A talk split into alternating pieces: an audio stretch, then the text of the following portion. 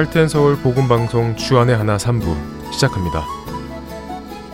주안의 하나 3부에는 올바른 기도의 방향을 제시하는 주님 마음에 합한 기도와 노스캐롤라이나 그린스보로 한인 장로교회 한일철 목사님께서 전해주시는 말씀 프로그램 이 시대의 엘리야로 살라 그리고 매일의 삶에서 우리의 신앙을 점검해보는 내 마음의 묵상이 준비되어 있습니다. 먼저 주님 마음에 합한 기도로 이어드리겠습니다.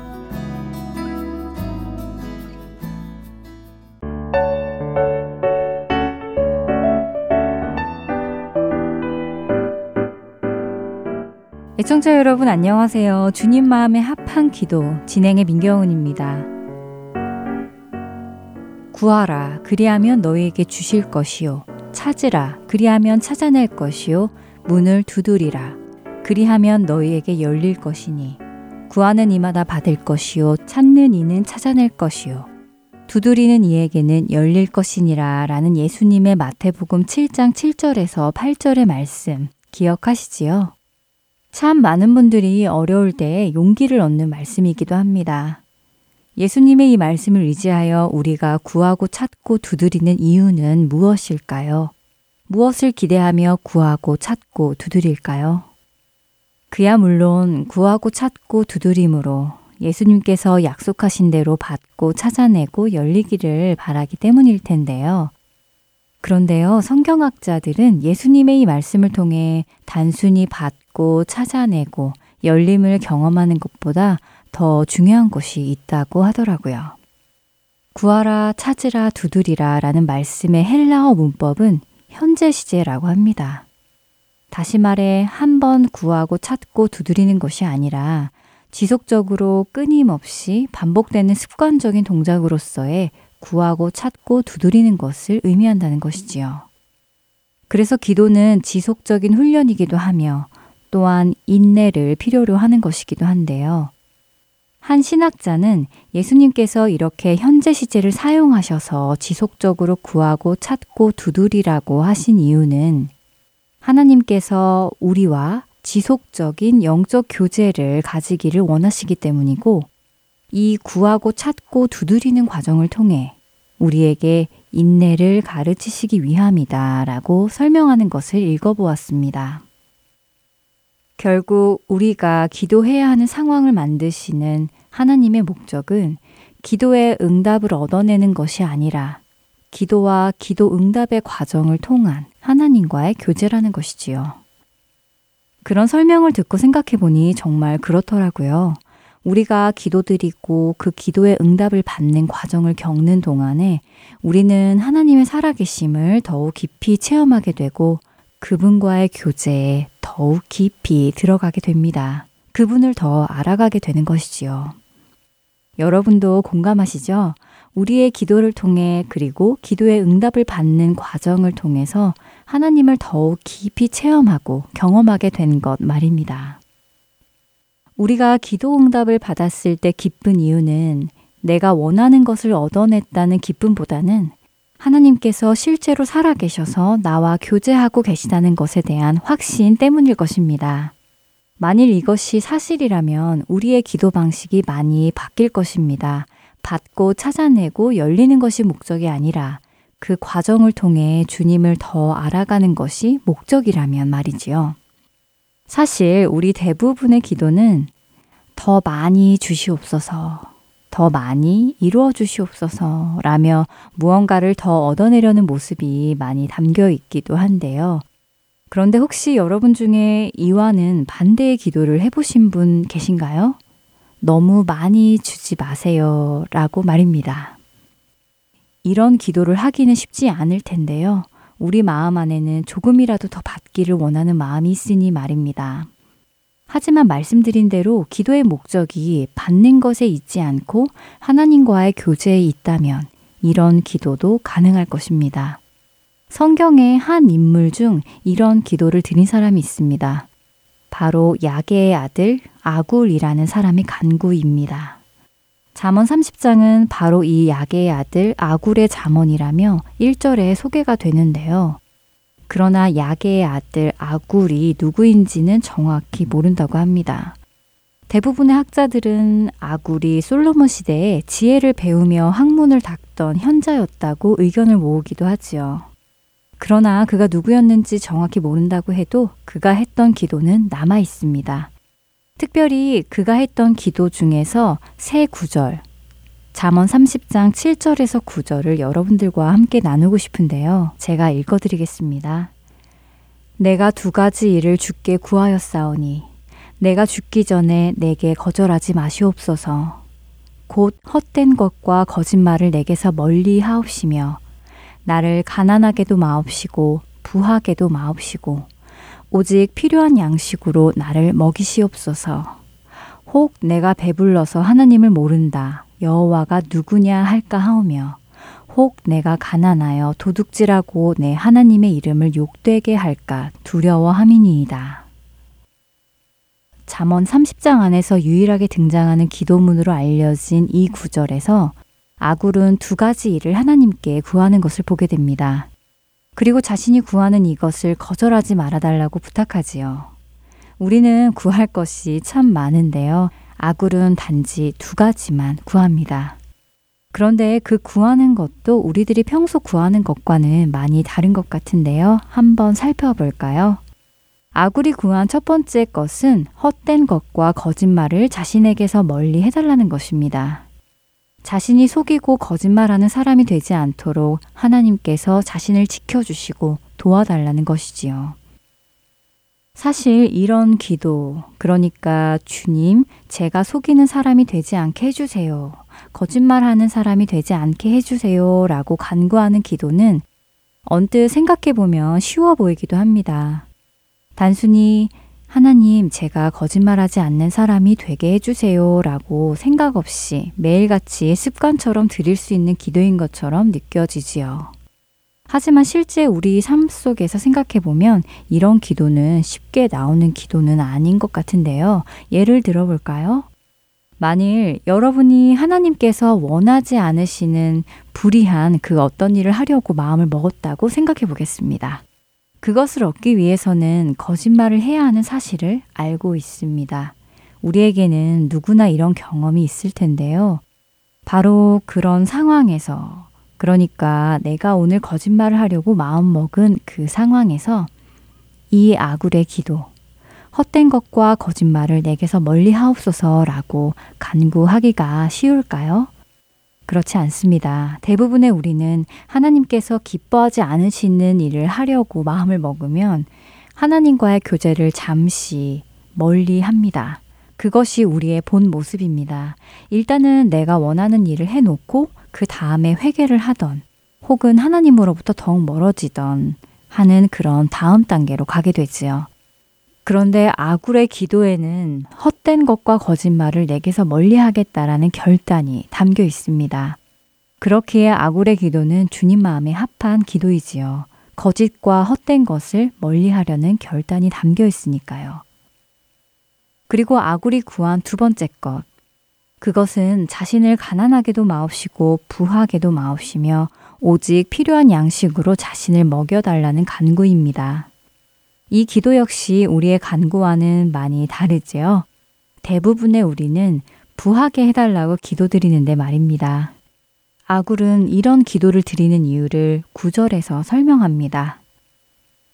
혹시 내가 배가 불러서 하나님을 우습게 여기게 되는 교만한 사람이 될까 걱정이며 또 하나는 너무 가난하여 배가 고파 남의 것을 훔치게라도 되어 하나님의 이름을 욕되게 할까 해서라는 것입니다. 여러분이 생각하셔도 하나님께서 정말 기쁘게 받으실 기도라고 생각되지 않으시나요? 너무 가진 것이 많아 하나님이 필요 없다고 느끼게 되는 교만에 앉는 것을 두려워하며 또한 자신의 잘못된 행동으로 인해 하나님의 이름이 욕을 먹을 것을 두려워하는 그의 기도가 말입니다. 아굴의 기도 안에는 하나님과의 단절을 두려워하고 하나님의 이름이 영광받기를 원하는 마음이 담겨 있습니다. 그렇기에 그의 기도는 하나님의 마음에 합한 기도일 수밖에 없지요. 자신을 위한 기도가 아니라 주님을 위한 기도이기 때문입니다. 종종 우리는 너무 많은 물질을 얻어서 교만해지고 신앙에서 떠나는 사람들을 보게 됩니다. 사람들은 물질의 축복이 하나님께로부터 온다고 말하지만 그처럼 물질의 풍요로 인해 하나님을 떠나게 된다면 과연 그것이 하나님으로부터 온 축복이라고 말할 수 있을까요? 오히려 하나님을 잊고 떠나게 하는 마귀의 술수는 아닐런지요. 아굴은 그것을 알았습니다. 그래서 그는 부하게도 마옵시고 가난하게도 마옵소서라며 기도했습니다. 그의 이 기도는 먹고 살 걱정 없이 알맞게 해달라는 기도가 아닙니다. 자신의 매일의 삶 속에서 하나님과의 동행함을 기억할 수 있게 해달라는 기도이며 그것이 목적인 것이지요. 우리의 기도의 목적은 기도의 응답을 통해 하나님과의 깊은 교제로 들어가는 것이어야 하며 그것이 주님 마음에 합한 기도일 것입니다. 주님 마음에 합한 기도 오늘 이 시간 마치겠습니다. 다음 주에 뵙겠습니다. 안녕히 계세요.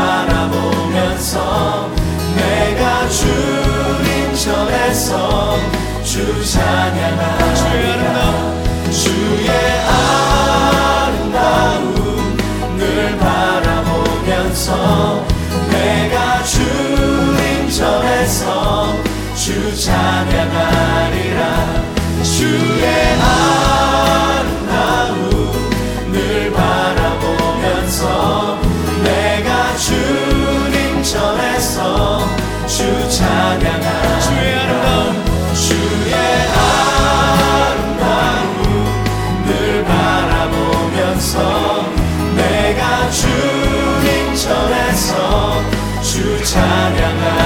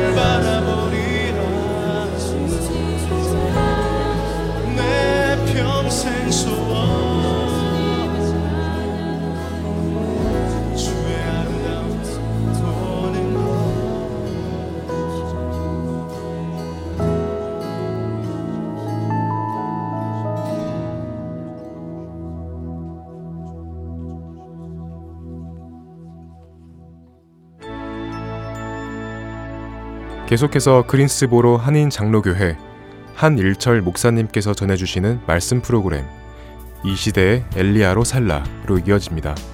오늘은 좌절과 자비의 교차로라는 주제로 말씀 전해주십니다.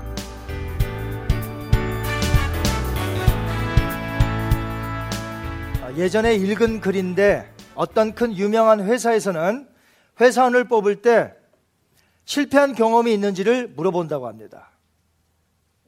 아, 그래서 면접할 때에 실패한 경험이 있냐고 물어봐서 없다고 하면 볼 것도 없이 뽑지 않는다는 것이죠. 그리고 실패한 경험이 있다면 뽑는다는 것이에요. 물론 실패했다고 해서 무조건 뽑는 건 아니고 실패했으면 그 실패한 후에 받은 교훈이 무엇인지 그 실패를 통해서 어떻게 그 실패를 극복했는지를 물어보고 그 실패한 사람들 중에 채용을 한다는 이야기였습니다. 왜 실패를 전혀 모르는 사람을 그 회사는 뽑지 않았을까요? 또한 실패를 한 경험이 있더라도 그 실패를 통해서 배운 교훈이 무엇인지, 그것을 어떻게 이겨냈는지 그 스토리를 왜 회사에서 그 사람한테 듣기를 원했냐 하는 것이죠.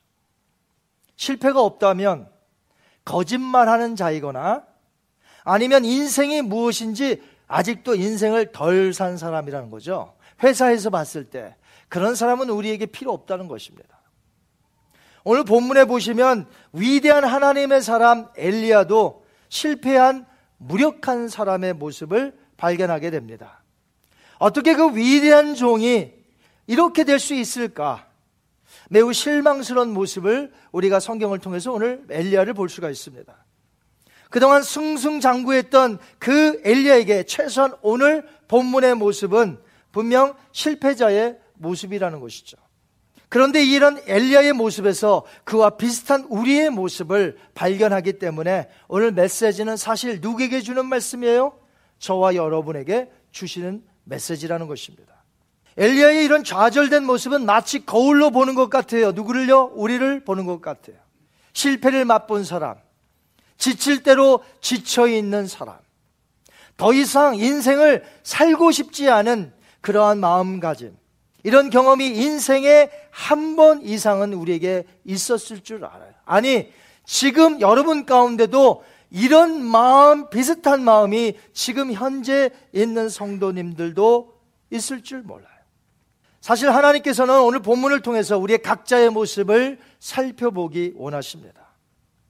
엘리야는 그때 사람일 뿐이고 주전 9세기 사람이고 오늘 21세기에 살아가는 우리에게는 그 하나님이 오늘 우리의 하나님이기 때문에 오늘 본문을 통해서 우리에게 가르치고자 하는 메시지가 있다는 것입니다. 그것이 무엇입니까? 연약함 속에 있는 우리를 만져주시는 자비로우신 하나님, 그 하나님을 오늘 우리가 의지하여 새 힘을 얻기를 원하신다는 것이에요. 여기에 소망의 메시지가 있는 거예요, 기독교에. 여기에 새로운 능력과 힘을 공급해 줄 수 있는 하나님이 우리에게 계시다는 것이에요.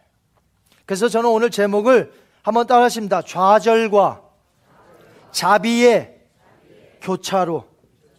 우린 지금 교차로 앞에 서 있습니다. crossroad.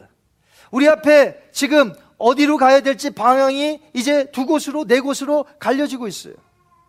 분명한 것은 내가 지금 실패와 좌절 가운데 혹시 있다 할지라도 앞에 놓여진 또다시 좌절의 길로 가서는 안 된다는 것이죠.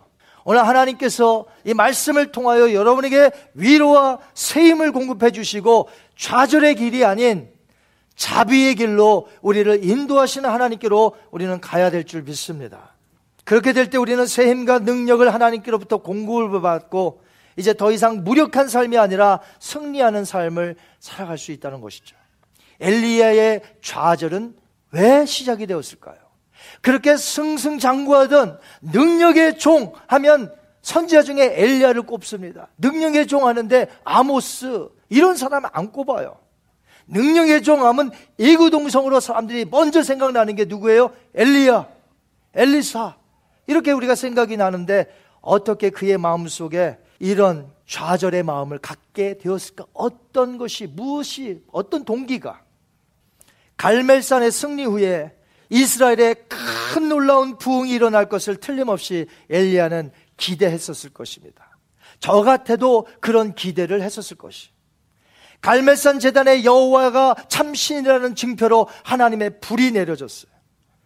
그 당시에 누구도 그 권세 앞에 450명의 바알 선자 앞에 아무도 꼼짝할 수 없는데 그 450명을 단칼에 처형시켰던 엘리야. 3년 6개월간 비가 오지 않았는데 하나님 앞에 기도했더니 하늘의 문이 열리고 비가 내리게 했던 그 장본인 엘리야. 그런데 이런 상황에서 이스라엘의 영적 부흥이 일어날 것을 기대하지 않는 게 이상한 거 아니겠습니까? 당연히 기대하겠죠. 이런 놀라운 일들이 일어났으니 이 북왕국 이스라엘 땅에 이제 하나님의 놀라운 역사가 나타날 것이다. 이런 기대를 갖는 건 당연한 거예요. 당연해. 사실 온 이스라엘이 바알이란 우상 숭배를 하게 된 것은 순전히 아합과 그의 이세벨 때문이었습니다. 그 장본인인 아합이 갈멜산에서 기손신에서 되어진 모든 사건을 다 봤어요. 엘리야가 450명의 바알 선자를 칼로 죽일 때 그는 항거할 수가 없어요. 동의할 수밖에 없어요. 왜? 6시간 그들이 그 바알이라는 신에게 응답하소서 응답하소서 했는데 응답도 하지 못하는 그 거짓 신 이제 그런 걸 느끼지 않았을까요? 비를 내리시는 분이 분명히 여호와 하나님을 본 아합은 이제 분명 부인 이세벨에게 가서 조목조목 자세하게 얘기했을 것이에요. 이제는 여호와를 섬겨야 된다고. 이제 바알을 섬기면 안 된다고. 이렇게 말했으리라 엘리야는 기대했던 것입니다. 아무리 사악하고 악한 여인이라 할지라도 바알이 헛된 우상임을 남편에게 잘 들었다면 명명백백하게 다 들었으니 이제 백성들에게 여호와 하나님이 참 신이다. 여호와 하나님만을 섬겨라. 이렇게 반포할 것을 엘리야가 기대했다는 것입니다. 아합과 이세벨이 이제 곧 자신을 불러서 이제 여호와 신앙의 회복을 주도해 달라고 엘리야에게 정중하게 부탁할 것이다. 나를 부를 것이다. 이렇게 생각했던 것이죠. 그런데 이게 웬일입니까? 아합의 모든 말을 들은 이세벨은 머리끝까지 화가 나고 진노하기 시작합니다. 2절 한번 보실까요? 이세벨이 사신을 엘리야에게 보내어 이르되 내가 내일 이맘때는 반드시 너의 생명을 저 사람들 중 한 사람의 생명과 같게 하리라. 그렇게 하지 아니하면 신들이 내게 벌 위에 벌을 내림이 마땅하니라 한지라. 엘리야는 이세벨에게서 이런 반응이 있으라고는 상상치 못했어요. 꿈도 못 꿨어요. 영험한 선기라는 선포가 이루어질 줄 알았는데 그 반대로 아기가 더욱더 차서 내일 이맘때까지 엘리야 선지자를 죽이겠다. 죽이지 못하면 내가 섬기는 신들의 그 진노를 내가 다 받겠다. 이렇게 선포했다는 것이에요. 여러분, 혼자서도 450명과 싸웠던 믿음과 담대함은 이건 이루 말할 수 없는 거예요. 한 사람이 10명과 대결한 것도 아니라 450명과 싸울 때는 어떤 믿음이 필요합니까? 어떤 담대함이 필요합니까? 이런 엘리야였다는 것이죠. 그런데 그런 엘리야가 자기 생명을 위해 도망갔다는 거예요. 어떻게 동일한 사람에게서 이렇게 완전히 다른 상반된 모습이 발견될 수 있을까요? 저는 생각하기를 엘리야가 기대했던 대로 이루어지지 않자 정반대의 최악의 결과로 나타나자 그렇게 연약하고 무력한 자의 모습으로 바뀌어졌다고 봐요. 죽인다는 말을 듣는 순간에 북왕국 이스라엘 지역을 신속히 떠납니다. 멀리 남왕국으로 도망가요. 이스르엘에서부터 저 남단 부엘세바까지 도망갑니다. 여러분 우리 3절 한번 보겠습니다. 그가 이 형편을 보고 일어나 자기의 생명을 위해 도망하여 유다에 속한 부엘세바에 이르러 자기의 사환을 그곳에 머물게 하고 아멘. 아합과 이세벨의 통치 영역은 어디까지냐면 북왕국까지였어요. 남왕국을 건너갈 수가 없어요. 왜? 그들은 북왕국의 왕이요 왕후였습니다. 그러니까 사실 엘리야가 도망가더라도 국경만 넘어가면 되는 거예요. 그런데 예루살렘도 아니요, 베들렘도 아니요, 저 멀리 남왕국의 최남단 도시가 어디냐면 부엘사바예요. 거기까지 가는 거예요. 95마일. 여러분 예루살렘도 아니에요. 예루살렘과 베들렘은 가까워요. 북왕국하고. 거기 머물지도 않았어요. 최남단 부엘세바까지 95마일을 달려갑니다. 엘리야는 이것은 무엇을 뜻하냐면 몹시 큰 두려움에 사로잡혔다는 것을 뜻해요. 사명의 실패를 느껴 좌절감에 빠져 있고 무력증에 빠져 있습니다. 이것을 단적으로 보여주는 게 부엘세바까지 갔다는 것이.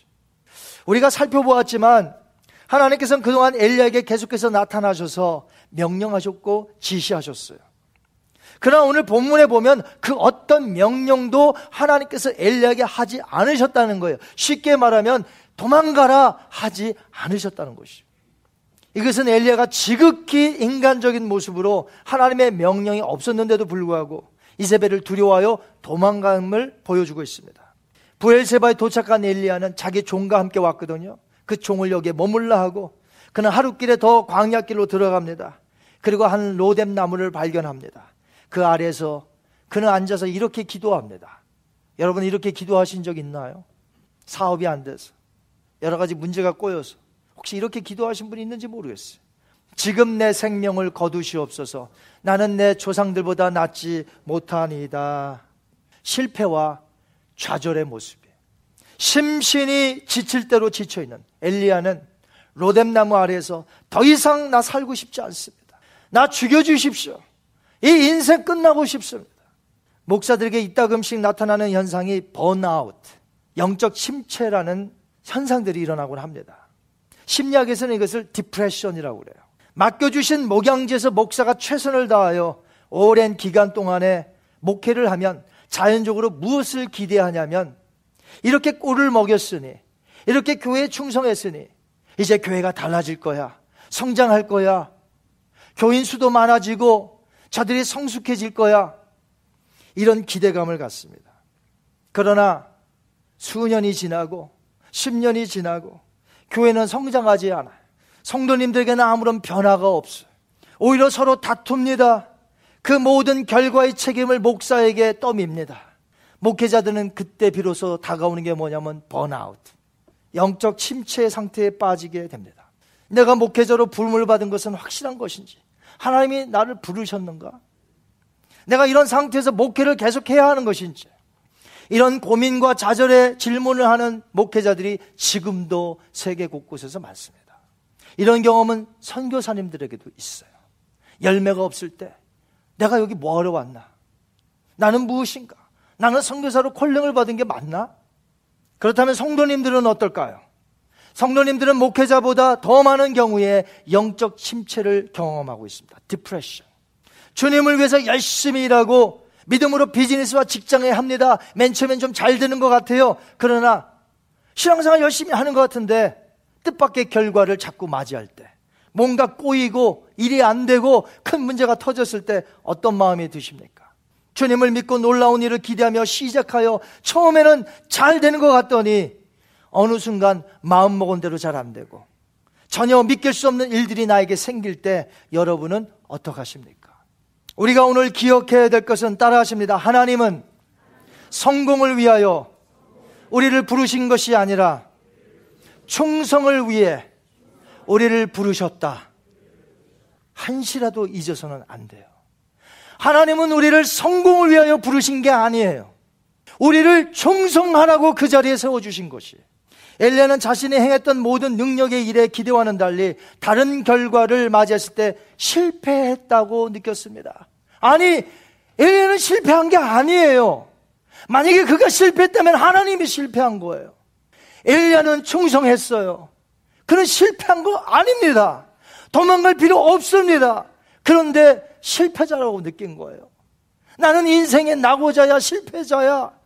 나는 이제 살 가치가 없어. 사실 엘리야가 얼마나 많은 능력을 행했습니까? 하지만 이런 승승장구한 모습과 달리 결과는 무엇이었어요? 여전히 온 이스라엘은 바알을 섬겨. 하나님께 돌아오지 않아. 이세벨은 살기가 등등하여 위협하고 자기를 죽인다고 그래. 이런 결과를 엘리야는 단 한 번도 기대해 본 적이 없어요. 그러자 곧바로 영적 침체가 찾아온 것이. 무기력한 상태에 빠졌어요. 하나님 날 데려가십시오. 날 죽여주십시오. 로담 나무 아래서 간구한 것이. 여러분 성공했다고 생각하면 그가 광야길로 들어갔겠어요? 로담나무 아래서 죽여달라고 했겠어요? 성공에 취해 있을 텐데. 여러분 성공이 아닙니다. 우리는 절대로 성공을 위하여 부름을 받은 자들이 아니라는 것이에요. 감사하게도 하나님께서 우리를 사용하시겠다고 하시니 우리는 다만 충성스럽게 섬길 뿐인 줄 믿으시기 바랍니다. 그러므로 성공에 포커스를 맞추지 마세요. 성공에 포커스를 맞추면 기대가 달라질 때 무기력한 영적 침체에 빠지게 됩니다. 하지만 사람들은 지금도 보세요. 저마다 성공하려고 그래. 성공을 위해서 달려갑니다. 여러분, 성공의 기준이 뭡니까? 얼마를 모으면 성공한 거예요? 통장에 얼마가 있으면 성공한 거예요? 성공이 도대체 뭐냐 이거죠? 성공의 기준이 무엇입니까? 얼마를 가지면 성공한 거예요, 인생에. 미국에 5만 불 없는 사람 많습니다. 근데 5만 불밖에 안 남았다고 목숨을 끊어? 결국 내가 생각했던 대로 안 이루어졌다고 해서 지금 그런 거에 된 거, 그렇게 된 것이잖아요? 크리스찬은 그렇게 사는 것이 아니에요. 크리스찬은 하나님의 뜻대로 사는 거예요. 내가 지금 쓰임 받고 있고 내가 있는 처소에서 충성하고 있느냐 이것이 중요한 것이라는 것이죠. 하나님이 나를 충성하라고 불러 주셨어요. 맡은 자에게 구할 것은 충성이라 성공이 아니에요. 엘리야는 매사에 최선을 다했습니다. 그러면 되는 거예요. 결과는 어떻던 간에 그가 최선을 다하고 그 자리에서 충성하면 되는 거예요. 이세벨이 죽인다 해도 하나님이 허락하지 아니하시면 엘리야가 죽을, 죽을 수 없어요. 제가 퀴즈 하나 낼게요. 아주 쉬운 거예요. 이세벨이 먼저 죽었게요. 엘리야가 먼저 죽었게요. 이세벨이 죽인다고 지금 난리 쳤잖아요. 내일 이맘때에 너를 죽이지 못하면 내 위에 신들이 버릴. 이세벨이 먼저 죽는데 비참하게 죽습니다.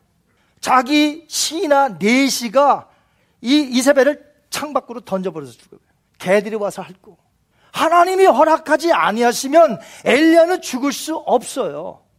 그러므로 엘리야는 이세벨의 그런 선포에도 불구하고 거기서 하나님의 명령을 그 다음 스텝으로 기다리고 있어야 돼요. 어디 가서 숨으라고 하면 숨으면 되고, 어디를 가라 하면 가면 되고, 하나님의 명령대로 살면 되는 거예요. 그런데 어떻게 했었어요? 두려웠어요. 실패자로 느꼈어요. 왜? 기대한 만큼 안 나타나니까. 오늘 우리는 생각을 바꿔야 합니다. 내가 이루고자 하는 성공이 아니라 현재 있는 나의 자리에서 하나님께 충성하면 되는 거예요. 그래야 영적 침체를 비껴갈 수 있는 거예요. 우리 이렇게 생각 많이 해요. 내가 미국에 와서 이렇게 살라고 왔는가? 내 결혼 생활이 이러려고 했는지. 남들과 자꾸 비교하고 내 모습 보니까 무력하고 아무것도 아닌 것 같고 나는 실패자로 느끼고 예수님을 믿는데도 예수님을 믿고 교회 생활 하는데도 말씀을 매주 듣는데도 이런 마음을 가진다 이거죠. Something wrong. 잘못된 거예요, 그거는.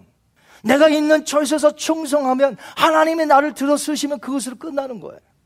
우린 선교에 대한 생각도 사실 바꿔야 됩니다. 선교에는 성공이라는 것이 없어요.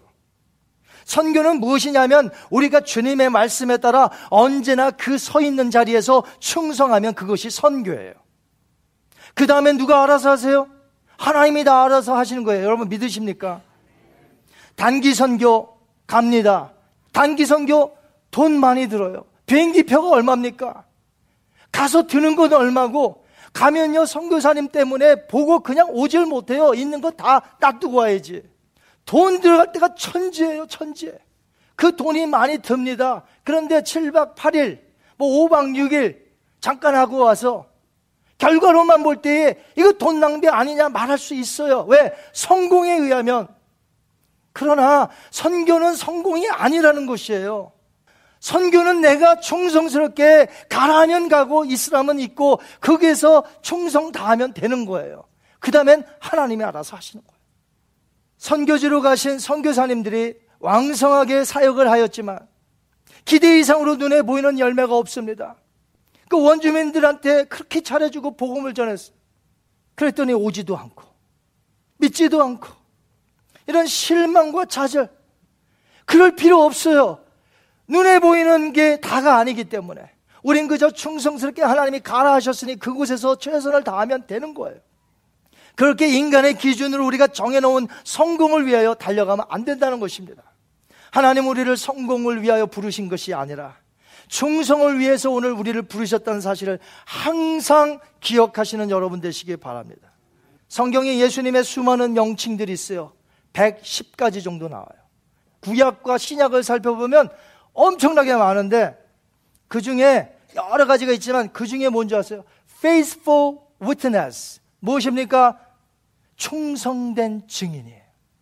예수님은 이 땅에 오셨는데 명칭이 붙여졌어요. 충성된 증인이라.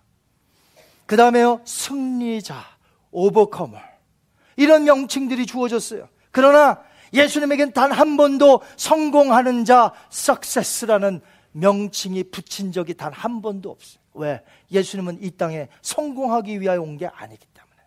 예수님은 이 땅에 오신 목적이 성공이 아니라 아버지 뜻에 순종하시고 충성스럽게 일하시기 위해서 오셨기 때문에. 성공이 아니라 충성하면 된다는 이 중요한 사실을 헬리아가 그만 잊어버렸어요. 잊어버리니까 영적 침체가 쫙 온 거예요. 자기는 실패자예요. 좌절감에 빠져서 로뎀나무 아래서 죽여달라는데 여러분 로뎀나무가 큰 나무로 생각하면 오사입니다. 그것도 큰 나무 밑에서 죽여달면 폼이나 나지. 이 로뎀나무는 이쪽에 가도 그늘이 없고 저쪽에 가도 그늘이 없고 빗자루처럼 쭉 뻗었는데 높이 뻗지도 않고 저런 나무에 로뎀나무가 그 나무 밑에서 지금 죽여달라는 거예요. 얼마나 폼이 안 납니까? 육신적으로 얼마나 지쳤을까요? 저 갈멜산에서 이스라엘까지 빗속에서 뛰어갔죠. 그쪽에서 기대했더니 여호와 하나님을 섬긴다는 반포는 안 들리고 엘리야를 죽이겠다니까 그때 막 종하고 같이 뛰어가는데 엄청난 길을 부엘세바까지 왔잖아요. 그리고 또 하루를 광야길로 혼자 들어가고 심실이 말이 아니에요. 무력증에 뭐 탈진 상태에 탈진 상태. 엘리야가 딱 그 신세였어요. 너무너무 힘들어요. 죽여달라고 외칩니다. 이대로 두었다가는 정말 죽게 생겼어요. 그래서 하나님께서 천사를 보내십니다.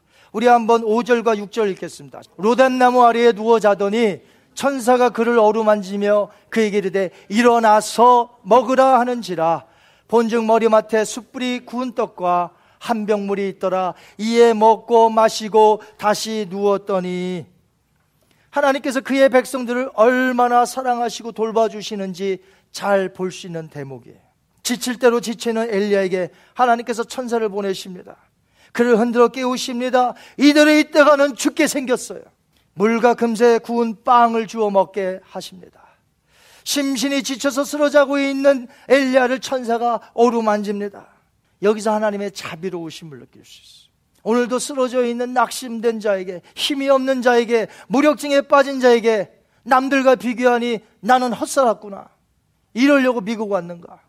오늘 하나님이 여러분을 만지십니다. 여러분의 상한 심령을 다스리십니다. 마치 부활의 예수님이 갈릴리 바다에 다시 어부일을 하고 있는 제자들에게 찾아오셔서 너희에게 물고기가 있느냐? 이리 오너라. 여기 와서 이것을 먹으렴. 뭘 준비하셨어요? 숯불에 생선과 떡을 준비하셔서 이것을 먹으렴. 이것을 먹거라. 이처럼 엘리야와 제자들에게 행하신 것은 위로와 자비의 아름다우신 하나님의 행동이세요.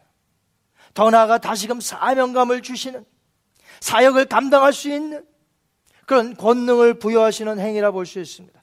그 자비로운 손길을 느끼시기 바랍니다.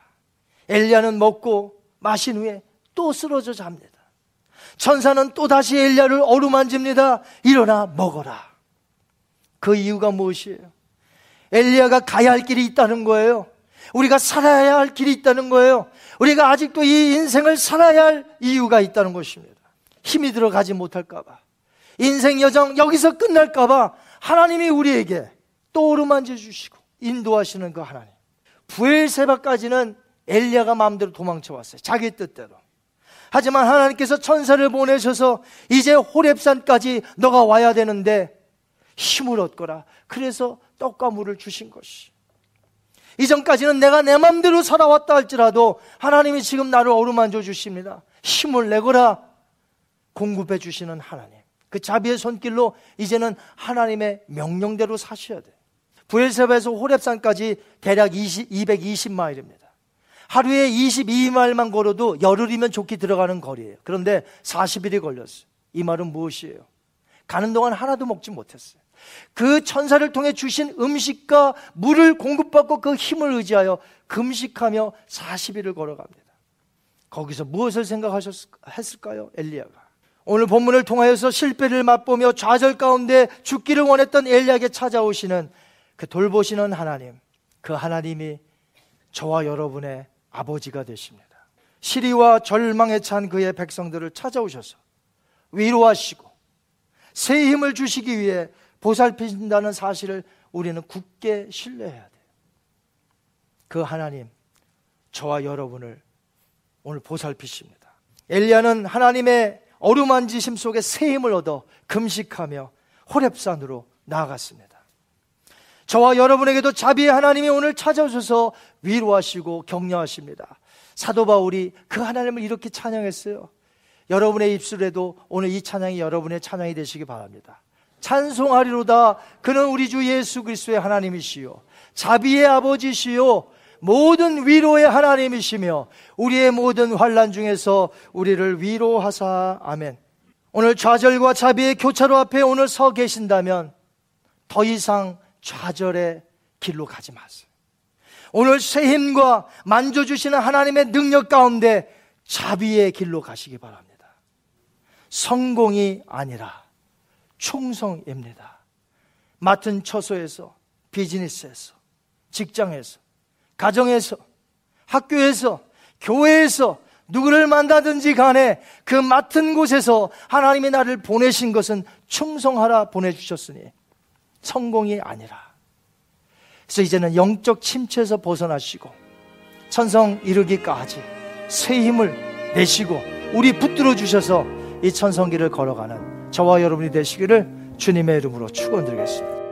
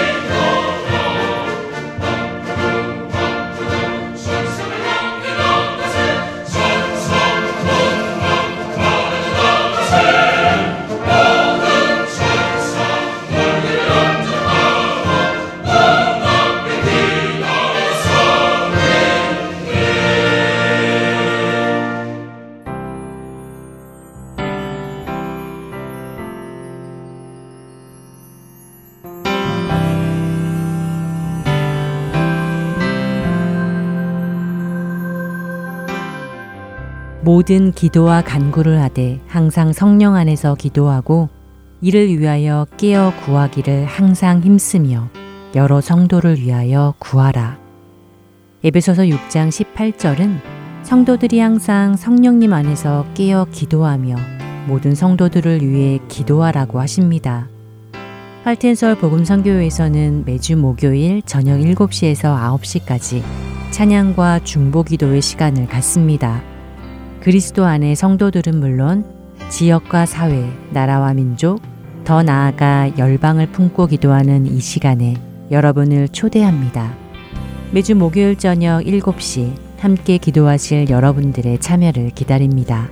자세한 문의는 전화번호 602-866-8999로 해주시기 바랍니다.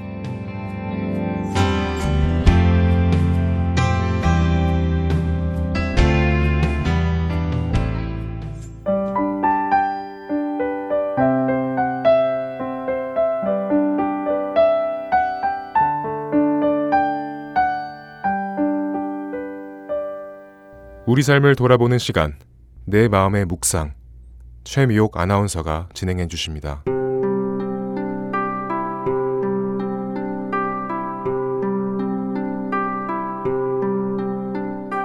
우리는 만나면 늘 안부를 묻습니다. 잘 지내시죠? 그런 많은 사람들의 대답이 왜 이렇게 바쁜지 모르겠어요. 저도 이런 대답을 참 자주 하고 있습니다. 이렇게 우리는 하루하루의 삶을 보내면서 다양하고 많은 사람들을 만나고 여러 가지 활동을 하면서 끊이지 않은 문제들을 직면하게 되죠.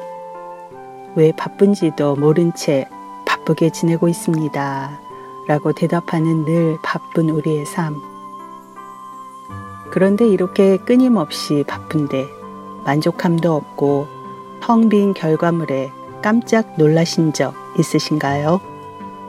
이런 허무함과 경각심을 가지고 이것만은 내 삶에 만족을 줄 거라는 환상으로 완전한 웰빙 생활, 올바른 교회, 만족스러운 직장, 이상적인 배우자 등 쉽지 않은 해답들을 쫓고 있지는 않으신가요? 그런데 이것들이 여러분들에게 만족감을 주던가요? 만일 만족감을 주지 않는다면 이쯤에서 우리는 삶의 목마름을 잘못된 곳에서 찾고 있는 것은 아닐까 깊이 생각해 봐야 할 것 같습니다. 예수님께서는 내가 주는 물을 마시는 자는 영원히 목마르지 아니하리니 내가 주는 물은 그 속에서 영생하도록 솟아나는 샘물이 되리라. 라고 요한복음 4장 14절에서 말씀하셨습니다. 그리고 이사야서 55장 1절과 2절에서는 오후라 너희 모든 목마른 자들아 물러 나아오라. 돈 없는 자도 오라. 너희는 와서 사 먹되 돈 없이 값 없이 와서 포도주와 젖을 사라. 너희가 어찌하여 양식이 아닌 것을 위하여 은을 달아주며 배부르게 하지 못할 것을 위하여 수고하느냐? 내게 듣고 들을지어다. 그리하면 너희가 좋은 것을 먹을 것이며 너희 자신들이 기름진 것으로 즐거움을 얻으리라. 이 말씀을 상고하면서 삶의 원천인 하나님께로 나아가야만 참된 만족을 경험할 수 있음을 확인해 보세요. 내가 어찌하여 양식이 아닌 것을 위하여 돈을 쓰며 배부르게 하지 못할 것을 위하여 수고하느냐. 이 말씀 너무 좋지 않나요? 우리 삶 안에 양식이 아닌 것을 위해 돈을 쓰며 배부르지 못할 것을 위해 수고하는 그 무언가가 무엇인지 우리 모습을 돌아보기를 원합니다. 쇼핑 상가에서 필요치 않은 기웃거림을 하고 계십니까? 중독이다 싶을 만큼 게임기와 친하십니까? 스마트폰이 여러분의 절친한 친구가 되고 있습니까? 드라마는 어떤가요? 그것들이 여러분을 지배하기 전에 그것들을 끊을 수 있는 여러분 되시기를 소원합니다. 그래서 하나님 앞에 나아가는 시간을 누리고 그것에 우선순위를 둔다면 우리는 간절히 원했던 그 만족감을 발견할 수 있게 될 겁니다. 주님, 주님은 사모하는 영혼에게 만족을 주시며 줄이고 목마른 영혼에게 좋은 것으로 채워 주심이로다 라는 시편 107편 9절의 말씀을 의지하여 기도합니다. 우리가 우리의 생을 통해서 오직 주님 안에서만 만족과 배부름을 찾을 수 있다는 것을 항상 기억할 수 있게 도와주세요. 예수 그리스도의 이름으로 기도드립니다. 아멘.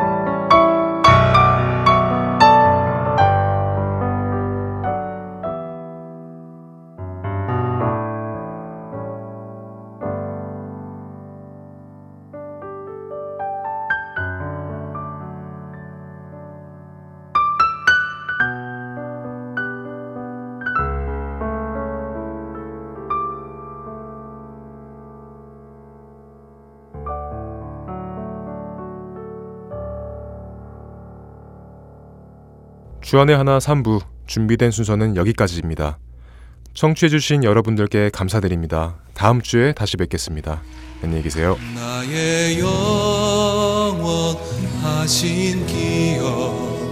생명부